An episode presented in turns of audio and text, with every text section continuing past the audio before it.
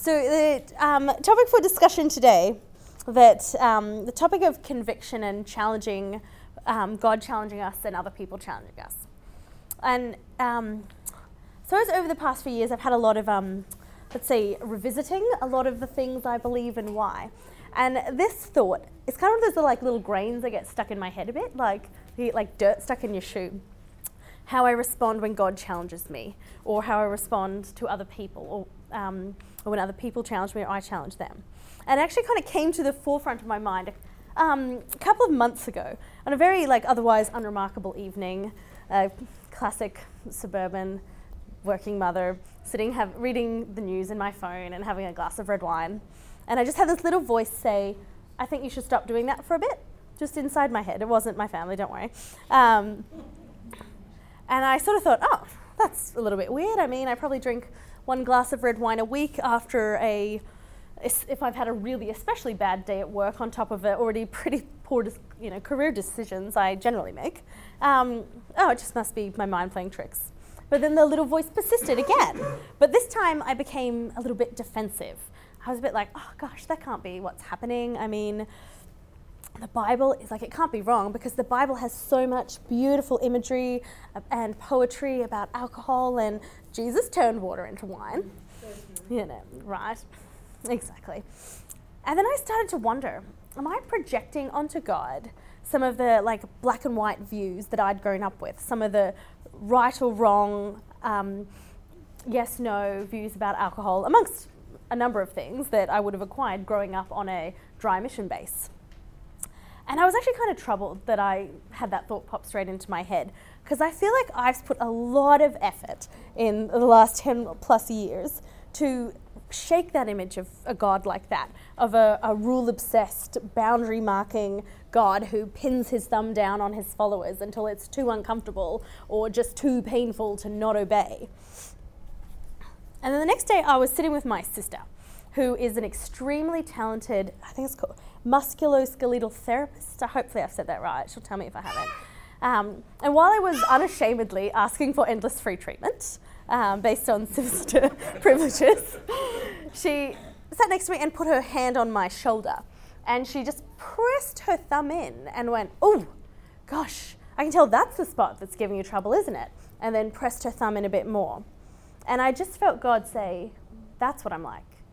I'm the expert, well trained, skilled therapist mm. who can tell the bits that needs to push in just a little to loosen what's giving you pain, what's holding you back from doing the things you want to and need to do with your life. And look, it turned out God was suggesting stepping back from drinking red wine f- for a few weeks because my already pretty terrible job was about to get much worse and my ongoing health issues were about to massively escalate. And I'd just be better off handling all of those things if I didn't have a ready made avoidance strategy. And the whole thing went for a couple of weeks. And in the end, it wasn't actually really about alcohol. I was still left really uncomfortable with that feeling of how is it that I so quickly went back to that image of God, of the angry thumb God? And like most people, I've had some like less than positive experiences of legalism, of rule obsessed, one size fits all behavior modification Christianity, where at points I've felt like other people's convictions were being directly stamped into my soul. And that's not to mention all the other broader harms we're all aware of, where the religious interpretations of just a few get applied to everyone. Yet, I began to wonder if, in my very, very appropriate desire to move away from legalism, I wonder if I'd still left space for conviction, for the hot stone massage kind of challenging, where a thumb gently presses in to the part that hurts, to the part that's holding me back from what I want to and need to do with my life. The older I get, the more I'm aware that my calling in life is not to be the Holy Spirit in other people's lives and I'm aware that so much of the damage that we do to each other as brothers and sisters in Christ is when we try. The older I get, I start to realize that just maybe God's actually up for that job. And I know that does not sound like a, con- um, a, contentious statement at all, does it? It doesn't on the face of it. But the second you start saying that we want to trust God to challenge whom, when, how, and in what mechanisms the people that he's choosing, then we start to have all these other little questions creep up. We start to question, like, well, where is the line that we can call people out on and for things that are harming them or harming someone else or what's wrong and how far outside of our beliefs is really acceptable and well, where's that line between accepting different ideas and opinions or advocating things that hurt people? No matter how progressive and open minded we really want to be, there's like this little grain of a thought that just seems to stick, this like little niggling fear somewhere back here that if we don't know when we get to call people out, then we're going to end up in this crazy free for all where anything goes, and obviously the really, really important lessons from the Bible don't count. That just seems to be there no matter how well intentioned we are. So, how do we balance these things?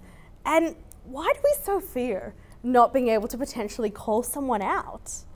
Um, maybe it's our desire to like sit under the simplicity of black and white rules where there is no nuance. Maybe we want those like clear expectations. Maybe it's because sometimes we do feel a little bit superior when we get to call someone out, or at the very least, we get to pretend we're just that little bit more together with our lives. Or maybe we hold so tightly to the idea of calling people out because otherwise we just might need to question and acknowledge just how ineffective it largely has been, especially when we don't have a lot of other ideas of how to deal with people. This may not come as a like terrible surprise, but Christians are actually not the only people that have like had this question and struggled with this issue. That um, the science of behavior modification is it's had this trouble as well.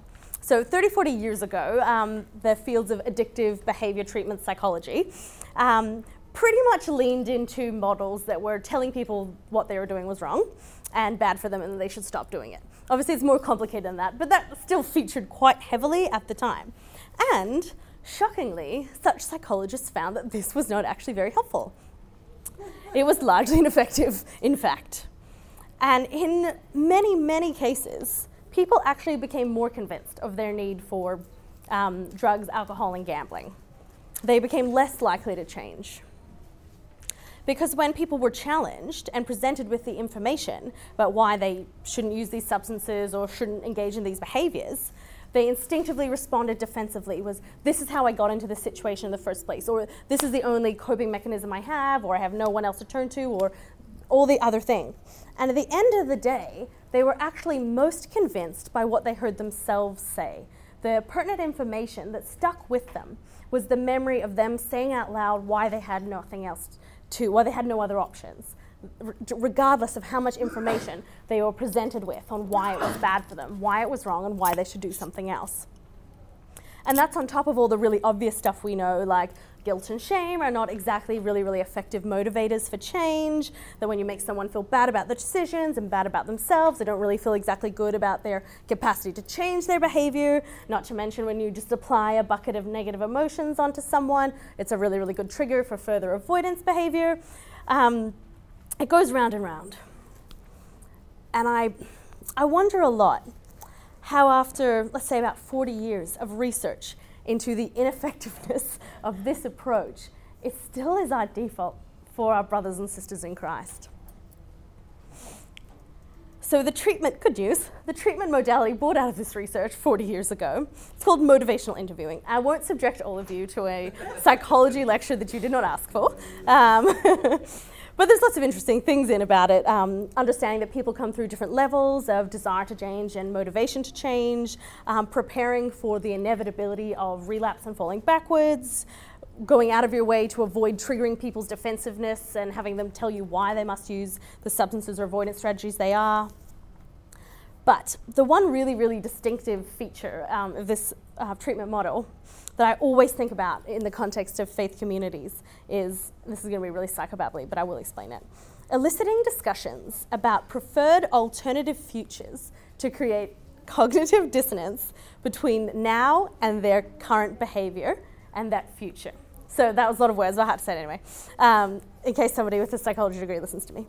Um, what that actually means in English is giving people a space to draw out their hopes and dreams, what they want their life to look like, so that they have a bit of space to feel the gap between that trajectory towards that life and their current one, so that little steps can be made between those trajectories that they can identify when they say out loud who they want to be.